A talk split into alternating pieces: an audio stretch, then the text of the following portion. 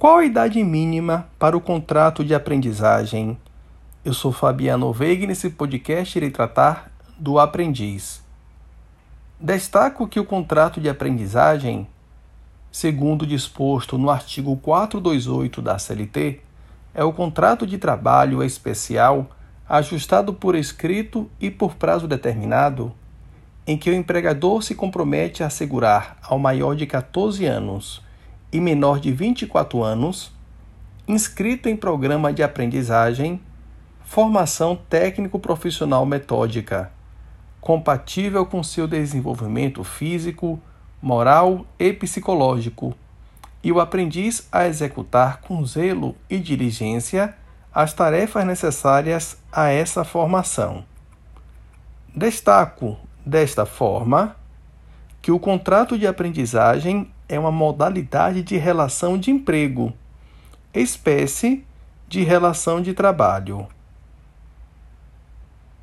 Entre os requisitos de validade da contratação do aprendiz, encontram-se os previstos no artigo 428, parágrafos 1 e 7 da CLT, quais sejam anotação da CTPS, inscrição do trabalhador em programa de aprendizagem, matrícula e frequência do aprendiz na escola, caso não tenha concluído o ensino médio.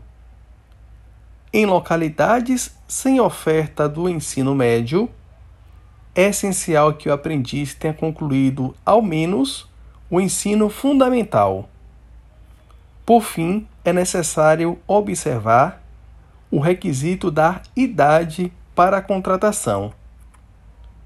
E, neste sentido, necessário atentar-se para o disposto no artigo 7, inciso 33 da Constituição, que dispõe ser proibido o trabalho noturno perigoso ou insalubre a menores de 18 anos e de qualquer trabalho a menores de 16 anos, salvo na condição de aprendiz a partir dos 14 anos.